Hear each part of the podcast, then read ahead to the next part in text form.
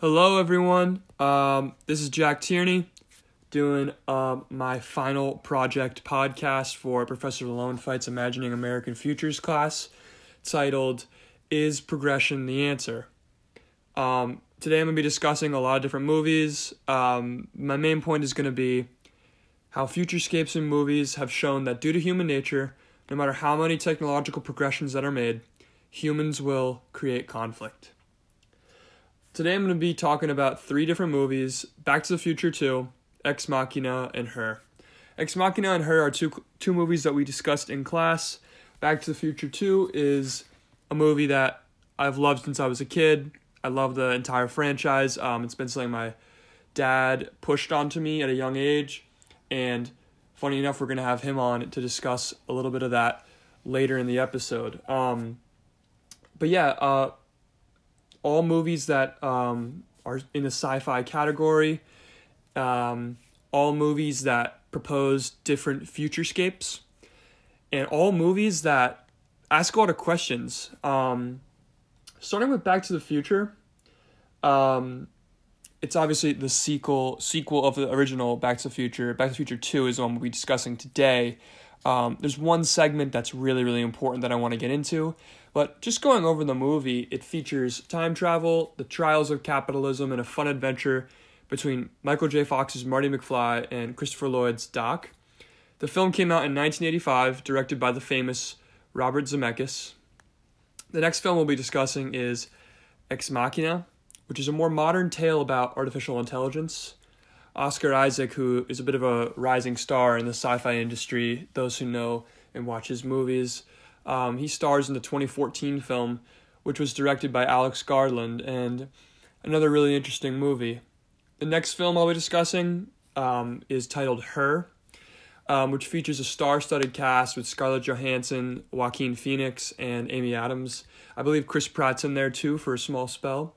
Uh, the movie is set in a futuristic America where technology is uh, more developed than it is today. Um, specifically focusing on artificial intelligence. Similar to Ex Machina, it is it's not too out there in terms of what futurescape it proposes, but it's more of in the 2030 range in terms of what year it's most likely projecting. Uh, and Spike Jonze, uh, really famous director, directed this film in 2013. So I will be discussing in depth um, all of these films and really just trying to emphasize that the real problem is us, human nature. All right, let's get into it. Looking at Back to the Future and that franchise is super, super nostalgic for me. It's something that me and my family watched every year on New Year's. I actually don't know why. Uh, it doesn't really make much sense looking back, but um, yeah, it just became a tradition, and um, obviously everyone's seen the first one it feels like the second one is is also you know very famous and that's what we'll talk about today the third one's not too great um, i don't think people really talk about the third one as much as the first two but yeah the first one it just tells a traditional uh, time travel story um, that's been repeated a lot in you know american literature and movies um, yeah but it's it's very you know simple in a way marty mcfly is the main character um, Doc is also alongside him in their journeys. The two of them in both movies have to, you know, travel to different time periods and, you know, for certain reasons. And um, the conflict is pretty similar. Essentially, one small thing goes wrong and it affects the course for history. Um, but in the second one, you know, the, it really, you know, goes another level, in my opinion. Uh, in the second one, the villain, if you will, Biff, gets a hold of an almanac and gives it to his old self. So essentially, giving him his um, old self a cheat code in 1955. Um, and so Biff, giving that to his old self, then allows himself to, you know, get every single sports bet right for, you know, every single sport, sporting event he wants. So essentially, as you'd expect that would happen, Biff goes on to make millions, potentially billions of dollars. And it, it, it really is a, a dark capitalistic setting that is proposed. Clearly, Biff went from, you know, normal guy, bully in high school to, you know, millionaire, but what what what interests me more is what is affected in the society around him. When Marty and Marty goes back and or actually goes forward in time to see what actually happens when Biff, you know, essentially exploits this sports almanac, he sees a place called Hill Valley where he grew up in that is completely different than the Hill Valley that Marty was used to. You know, there's anarchy in the streets. Uh, I think at one point Biff says, "Yes, I bought the police. I own the police." You know, he's you know there's there's turmoil, there's you know violence, there's riots, there's things on fire. A city, there's no lights. It just seems like it's completely torn down. Except there's this one shining building and it's essentially Biff's palace, if you will. And it's huge, it's massive, it's the only thing that really seems like it's functioning in this town. And you go in there with Marty, and you find out that Biff truly, truly exploited this to get the most possible wealth. He's in this amazing penthouse, there's beautiful women everywhere. He looks disgusting, as you would expect, doesn't actually care about himself he just is the definition of money. But what he really is, to me, is an example of capitalism in its worst case scenario.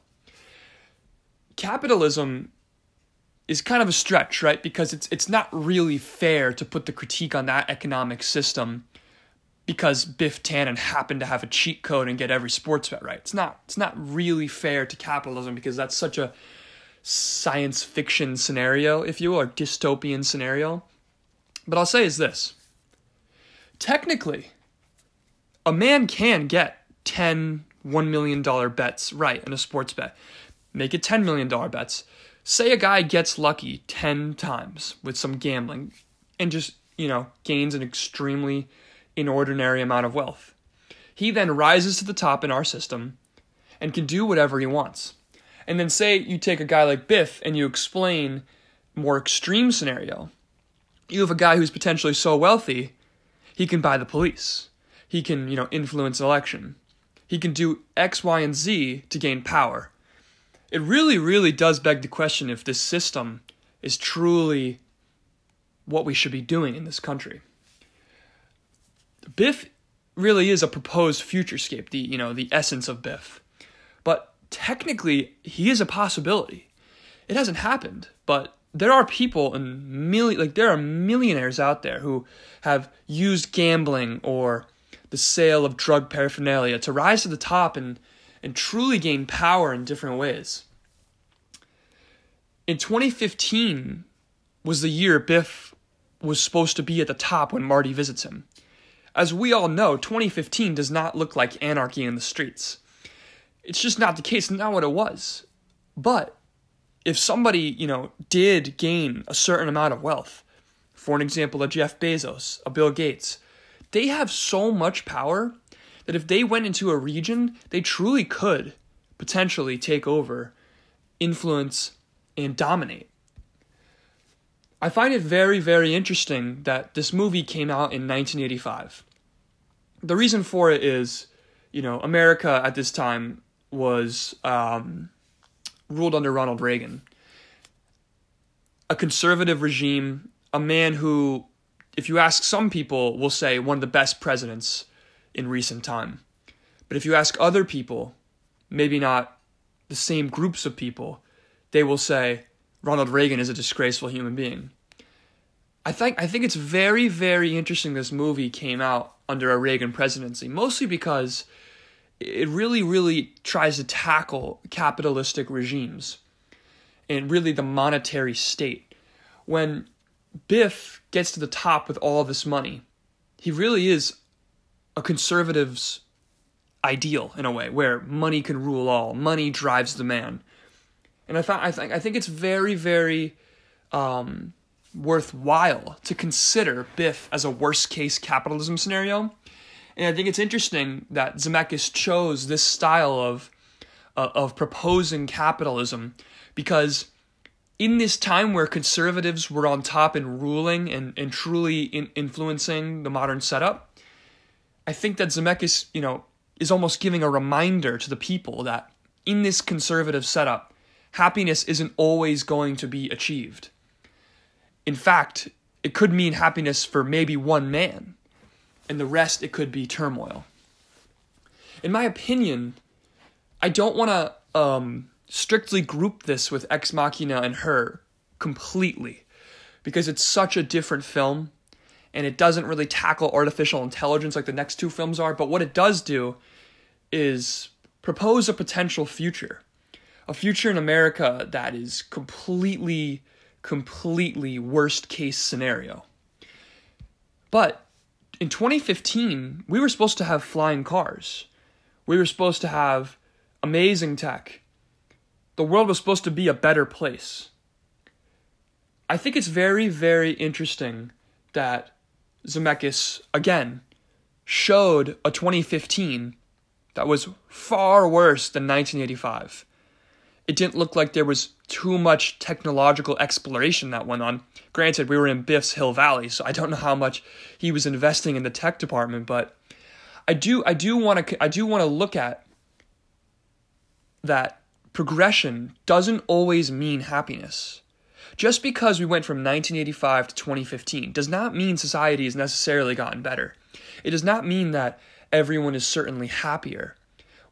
What it could mean to Zemeckis is an example of humans exploiting a system, creating anarchy, and creating conflict, something that we've never not had in our society.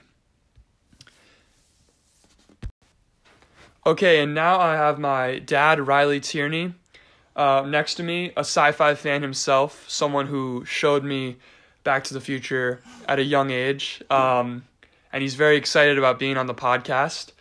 Um, and I have a, a, bunch of questions I'm going to ask him. Let's start with this. What uh, what year were you born in? 1965. Which I think is really important to remember here because I'm I'm a 2000 kid. I'm a 1999 kid, but like that's my area. Um, and so the movies that I grew up watching were very different than him. And so the first thing I want to start out with is what are your some of your favorite sci-fi movies that you've seen throughout your life? Mm. Oh, it's so hard. Um, I, I, guess my favorite just I just think I remember it because I was a boy in, in, in, an impressionable age. I think Star Wars and mm-hmm. and Close Encounters of the Third Kind came out within a year of each other when I was like twelve years old. So okay. talk about it's kind of well, hard. You're, to beat that. It's kind of hard to beat that, that right? Yeah. You know what I mean? It's right. Perfect timing for you. Yeah, perfect timing for a sci- little sci-fi. Yeah. Um, what are some things you notice about sci-fi movies from when you were a kid era, some sci-fi movies that you've seen now? Because mm-hmm. I know you mentioned that you've seen the movie Her, mm-hmm. which I'll be talking about mm-hmm. later. Sure. Um, mm-hmm. but that's an example of a sci-fi movie now. But how how does that compare to a movie like Star Wars mm. or Close Encounters of the Third Kind. It's it's almost a very different approach, if you will. Well, I, I think Close Encounters in the Third Kind is, in, in, in Star Wars are very different. But so so let's think about sci-fi movies in his, over mm-hmm. his, in history, right? Mm-hmm. In the history of movies, history of literature. Right. So so before there were movies, there were books. And sci-fi is a 19th century genre, right? There's kind of most of it is sort of um, science going haywire mm-hmm. is the big theme, right? So, what's the first sci-fi book that anyone can think of? Frankenstein. Oh, there you right? go. Yeah. 1819, right? Mm-hmm. Really long, almost 200, 200 books, 200 years old. But what is it? Science going haywire. Mm-hmm. Man thinks he's bigger than God. Crit, yeah. yeah. right. Mm-hmm. The other, the other big development in the 19th century was H.G. Wells, right? He's he wrote a lot of the books that he wrote. War of the Worlds, you know time the time machine. Uh, and then jules verne you know jules verne wrote great adventure stories that sort of bordered on sci-fi right? Those guys really influenced the early 20th century sci-fi right? And all of those books got made into movies. And so the so the the movies that we grew up with, that I grew up with, that were sort of movies at the time that everybody watched, were movies that were based on books, mm-hmm. were famous books and famous. Writers. That doesn't seem to be the trend anymore. No, it's not. It's because I, there are no great books. because books aren't the thing anymore. I know. Right? You know, your more, generation doesn't care about. Books. I actually think I think Star Wars. By the way, I know you mentioned it earlier. Is mm-hmm. a super interesting example of that because there's a lot of famous sci-fi things that pop up. Like my two favorites are Harry Potter and Game of Thrones. Right, those are my personal favorites. And, and Star Wars is no different than that. But genre. but I know, but I think it the, just happens. To be. But the one the one thing that's different about Star Wars to me mm-hmm. is it's not backed by literature. It's just movies. Well, as you know, and we've discussed this before, Star Wars, the plot of Star Wars was stolen from a great Japanese movie of the 1950s uh, yes, yeah. called The Hidden Fortress mm-hmm. by the great Japanese auteur master mm-hmm. Akira Kurosawa. Mm-hmm. So, um, in many movies were stolen mm-hmm. from Kurosawa movies and made into mm-hmm. great movies, and a lot of westerns were made from mm-hmm. Kurosawa, right? But those are stories, um, in a sense, those were stories. Star Wars is nothing more than an ancient drama like Game of Thrones, yeah. brought into outer space, right? And that's a that is a vein yeah. in science fiction. The other big influence, I think, in science fiction, which was big when I was a kid, was world, was the Cold War mm-hmm. and the post-war era. Right. Yeah. The biggest development in sci-fi were probably two things that happened after World War II: the atomic bomb and space travel. Mm-hmm. Right. So those were two huge. Those mm-hmm. things didn't exist before. They were imagined by H.G. Wells. They were imagined by the old timers, mm-hmm. but they weren't real mm-hmm. until my generation, until I was growing up, and you and then and then you still had dystopian movies like Planet of the Apes, mm-hmm. but you also had the same year 2001 Space Odyssey, right? Which, was really the fa- first one. really yeah. modern sci-fi outer space movie. Mm-hmm. You know. Um, I have another question for you. I was just actually discussing uh, Back to the Future 2, mm-hmm. and I thought it was super interesting and important to look at the fact that it came out in 1985 which was under a Reagan presidency, mm-hmm. because I think a lot of what Biff went through in that, you know, when he, you know, got the almanac and made all that mm-hmm. money and then basically controlled Hill Valley. Yeah. It was a really worst case scenario of a capitalism going wrong. Right. One man gaining all the wealth and yeah. controlling it's so, everything. It's so, it's so funny to me that in the last year on Twitter, as we watch the election, we've seen many, many, many, many comparisons of Trump to Biff, which is actually going to be one of the questions I have written down. Yeah, yeah. Right, well, know, it's it's I w- what I was trying to get at though was I think I think Robert Zemeckis, the director. In my opinion, was almost giving the world a reminder that although you know people do like Reagan, he's I think considered a good president yeah, in terms of history. Mm-hmm. He wasn't perfect. He had severe flaws, and I think that when these creatives, these directors are, you know, in a conservative regime at the time. I think it's interesting. I think he might have been trying to remind us that capitalism isn't perfect and can go wrong and, and the can worst be thing bad. is a bully despot, a, a bully despot, right? Mm-hmm. A bully and a despot are the same thing. Hitler was the ultimate bully, mm-hmm. right? And that's in that in po- in post-war America, Hitler is the foremost figure of evil figure right. that people you know riff off in of, a completely you know? fictional setting though they tried to make biff turn into the bully gone powerful. Right. Which exactly. is i think it's really interesting. the bully gets power that's a bad theme you're I, right. I'll say this then. Do you think that biff is a fair comparison to trump in a way? I know that that's like almost a meme right now. Yes. But i think that in a way, like you know, the hair doesn't help. They look pretty similar no, in terms Biff, of their Biff, body Biff and stuff actually, like that. Actually, but ironically, I would say that Biff is too. You know, Biff is sort of an evil genius. Mm-hmm. And um, he had, you know, he had basically the answers to the test. Right. So he didn't. He wasn't just giving. He on, wasn't actually yeah. smart, but he actually was. He mm-hmm. schemed the whole thing. Right. I wouldn't give Trump that much credit. Oh, really? Yeah, so you so think I, Biff? I, I think Biff is like more of an evil genius. Biff is more like Doctor Evil in in the uh, hmm. in the uh, um, you know Mike Myers. Oh uh, yeah, yeah, yeah. the uh, Austin Powers yes, movies. Austin yes, Powers, uh, which are sort of science fiction. They, I think they definitely they are. Border, spy movies, I just think that when fiction. you take a completely comedical yeah. a- approach to it, it's harder to like people don't yeah, group don't it with that, but it is. But it really is. Um, I think it's really interesting, and I think that Trump will yield a lot of sci-fi content going forward. I think that a lot of the movies that have come out in the past 10 years are going to reflect this new age. Like as you said earlier with the Cold War being in effect. There was a great um, book called Atomic uh, Bomb. The, the last the man in the castle. Uh, there was a book by Philip Roth called uh, "It Can't" or uh, "It uh, the Plot Against America." There was a book by Sinclair Lewis called "It Can't Happen Here," all about uh, the potential for fascism. They were all mm. alt histories of a, the potential for fascism in mm. the Mm-hmm. United States. And, and what, and what year was this? Well, roughly. Uh, so the "It Can't Happen Here" was written in the 1930s. 30s, okay. Right.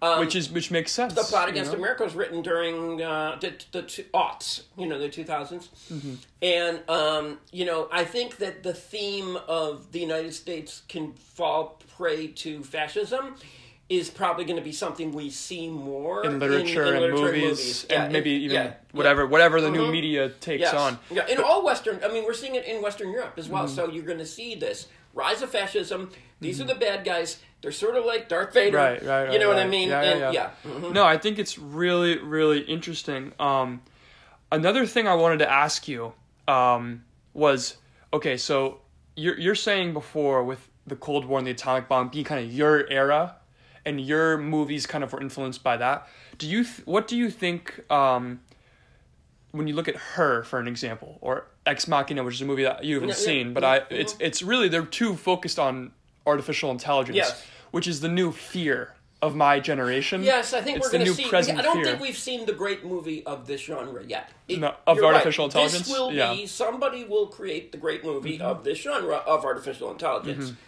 I don't think we've seen it yet. Mm-hmm. And, and, and in in mind control or that mm-hmm. bit, you know, or uh, has been not there's I you know where you look at the great works of. You know, we've seen it more in dystopian stuff, 1984, mm-hmm. uh, Brave New World, things yeah. like that.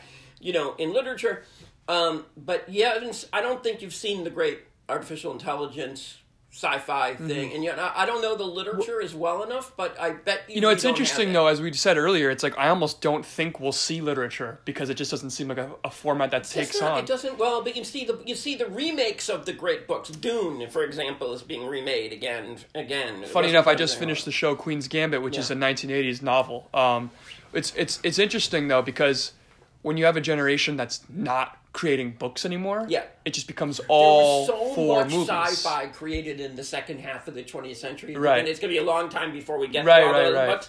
But but I think really, Jack, it's it's the well-worn themes. The themes are done over and over again. The alien invasion, we talked right. about that. You know, how do you have an alien invasion? War of the Worlds, H.G. Yeah, yeah. Wells came up with it in 1890, right? right? But it wasn't that hard to think of. No, right? because it's, it's something that can be proposed. You know, and I'll say, okay, I have one more big question for you. Um, this is kind of the theme of my podcast has been around this idea, and it's for someone who has seen large scale technological advances throughout your lifetime. Mm-hmm. Obviously, you at 10 years old versus you now, like you couldn't even imagine some of the stuff we're doing now. Has it led to a happier world with less conflict?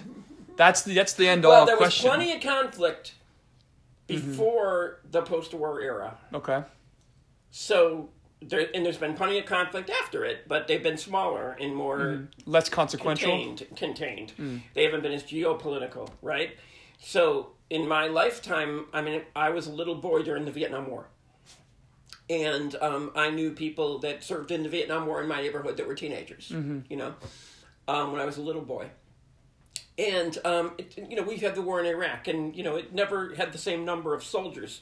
We'd half a million soldiers in Vietnam so when when you have war and it is uh, it, it sucks the whole country in, um, that's a bad world to live in. And mm-hmm. we had mm-hmm. many of those in my youth and before I was born, and things have been better since then. Mm-hmm. Cross our fingers. So I don't know that the world's better or worse.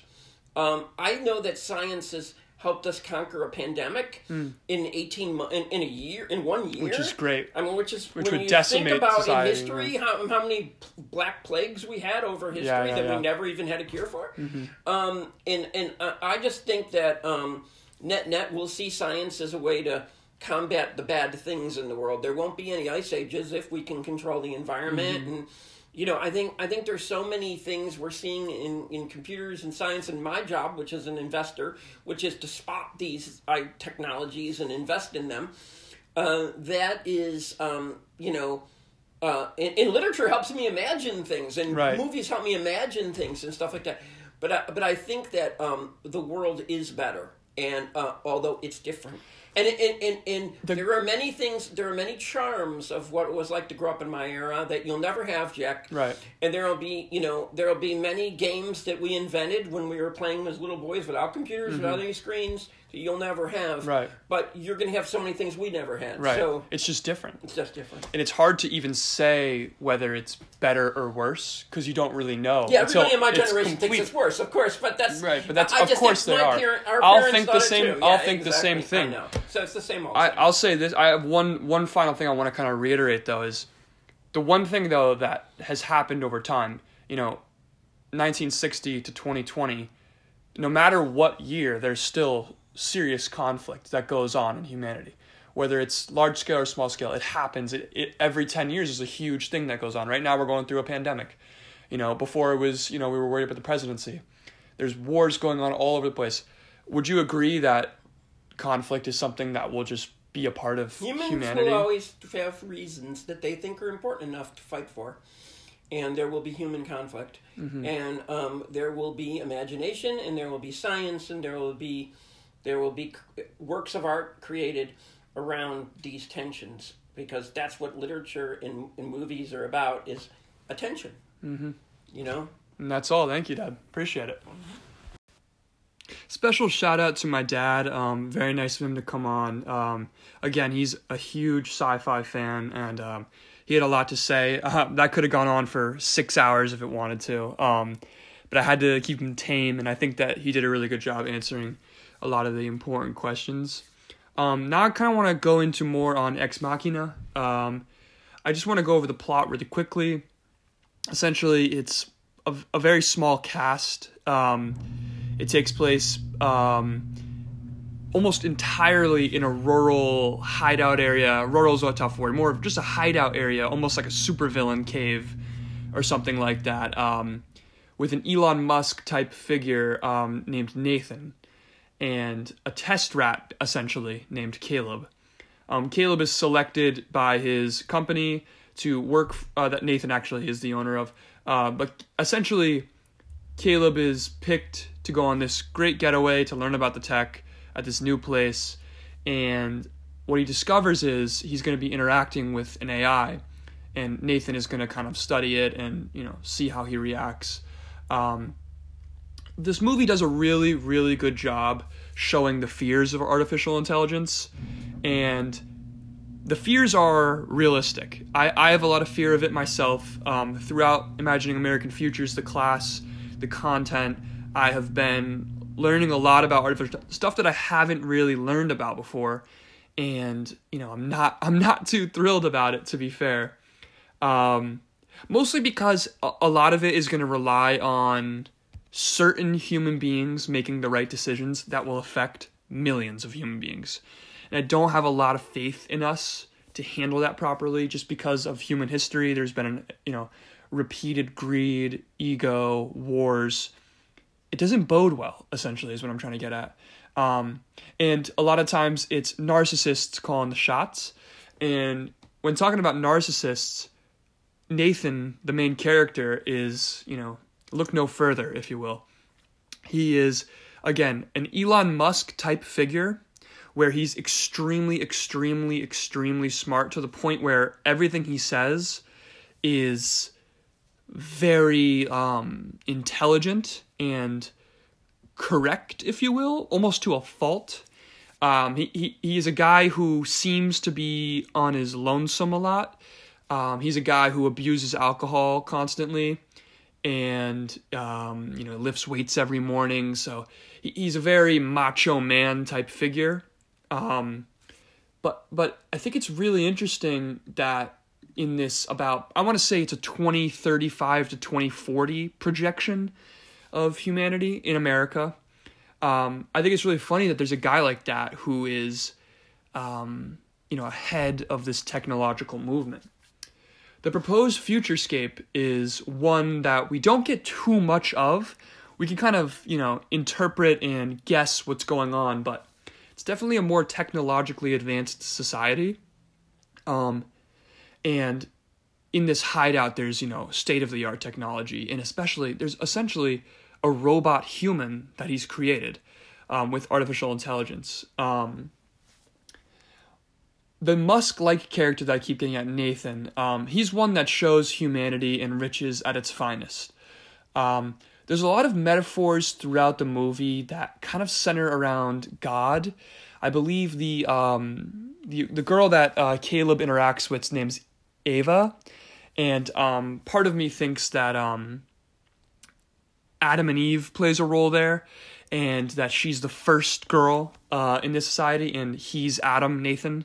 Um, so I, th- I think that he's is a bit of nostalgia, or maybe not nostalgia, more um, uh, macho man narcissism, if you will. Um, Nathan argues a lot that um, technological advancement is inevitable, so he does feel this obligation. He explains it to Caleb. He feels an obligation to create the AI. He doesn't think that necessarily it's going to be good or bad. He just thinks that no matter what in society, AI is going to be made, so it should be him who does it because he's so narcissistic to believe that he should be the one. I don't think this is a fair ideal. I think that this is something that's repeated about history. And a question that I want to propose to anyone listening is should humans feel obligated to do something just because it can and will be done? If you're a guy like Nathan and you have the capabilities to work on and try and improve artificial intelligence, but you also know the dangers, why do it? Is it the narcissism? Is it the power? Is it you want to be remembered in history? I don't know. But all we do know is that AI will create conflict. It could potentially solve issues, but it will create conflict. That's a fact It is very, very, very controversial.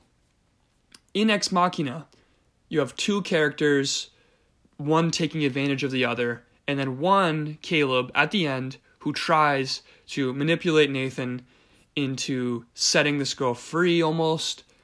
In the end, Ava, the artificial intelligence, escapes, and in the last scene, she's in society, um, in an unknown city, no one knows, loose essentially.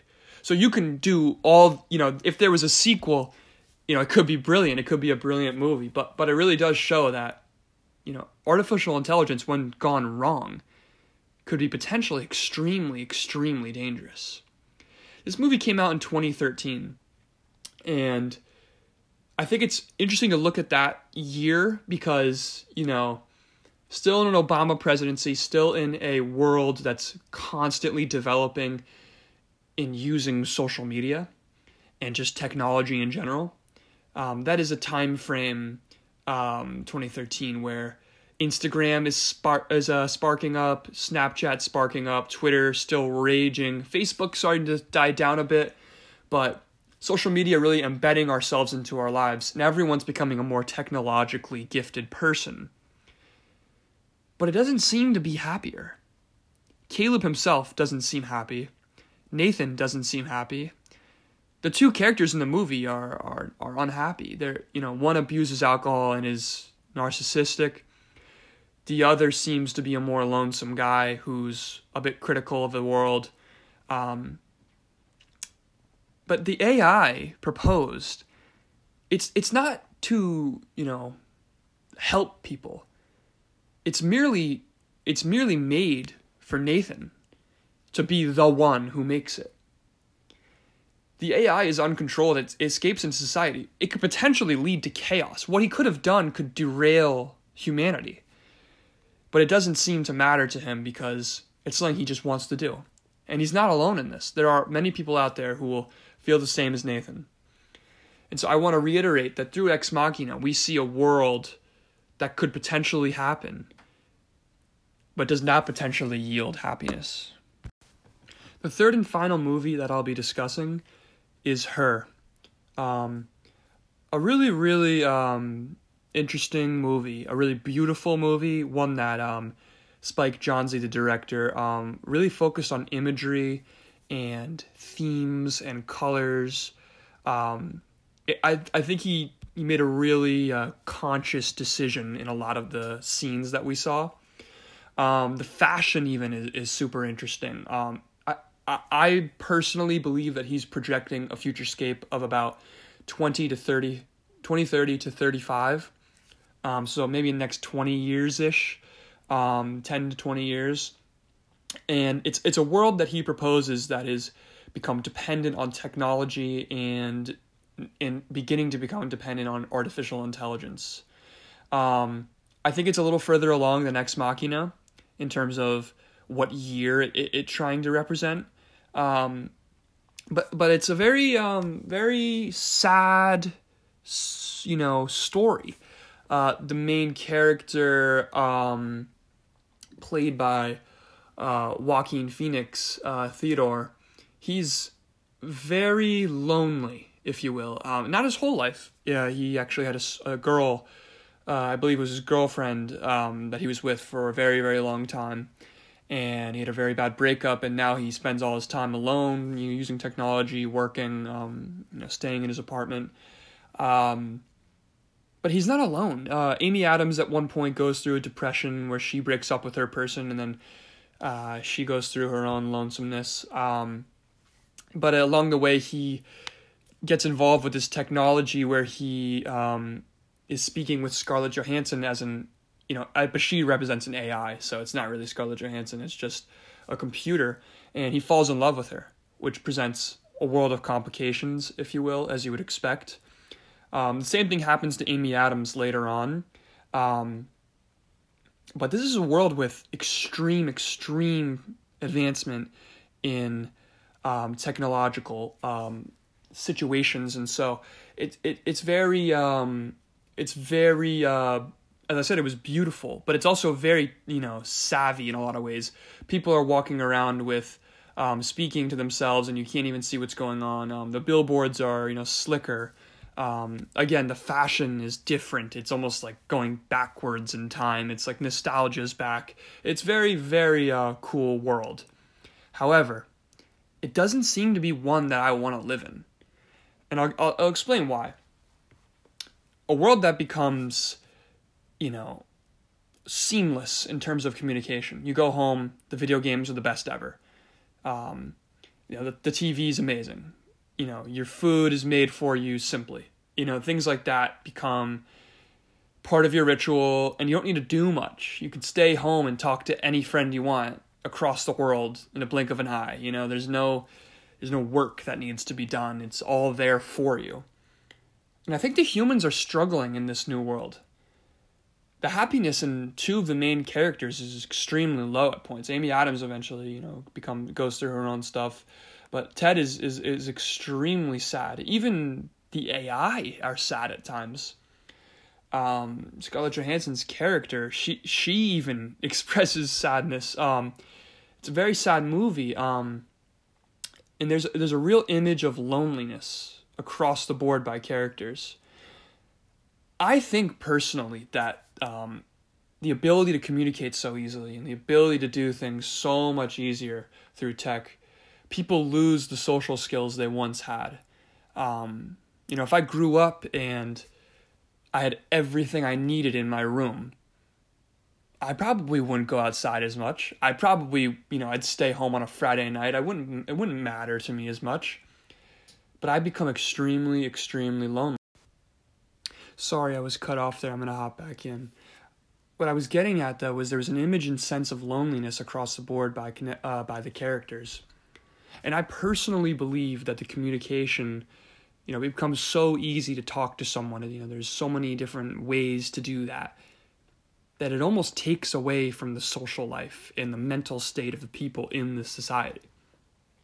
And I think that it's really interesting that this movie came out in 2016 um, again, as I was talking about with her in 2013, you're talking about a society that becomes so, so, so technologically in tune. A society that has 10 year olds on social media, which is twisted for so many reasons. And if you want to check that out, go, go, um, you know, watch the documentary Social Dilemma, which is, you know, everyone's watching. It's on Netflix right now. There's more depression in this world than ever there's more, you know, women going to the hospital for suicidal reasons. Um, there's more people that are alone. Oddly enough, there's less people um, having sex, which I don't want to go too far into, but it's a really interesting world that's beginning to develop. While I become closer to people and can see more into their life using social media and technology, you could argue that I know less about my classmates because of the fact that I might I might not be talking to them as much. I think it's really really particular that this movie came out in 2016 it's projecting about a 20 years from now landscape or, or futurescape if I will of a world maybe more extreme, more extreme than we're living in right now. You know, you have depression rates higher than ever. As technology continues to increase, why would depression not increase? Uh, there's been a um, serious movement for mental health awareness, which has been great. But is it really going to catch up with technology? The exponential technology advancements of the past 10 years have blown away any time in humanity. So I'm just trying to, you know, reiterate. I don't see happiness levels across humanity increasing at the same rate as technology increases. Everyone in this film seemed unhappy. Maybe Chris Pratt. Maybe he was happy. I don't know.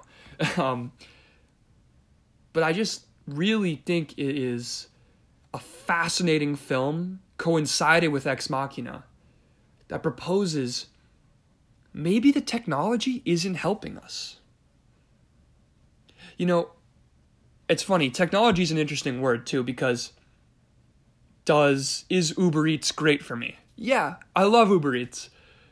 It, you know, it, it prevents that trip I have to make, you know, to go to the sandwich shop or whatever.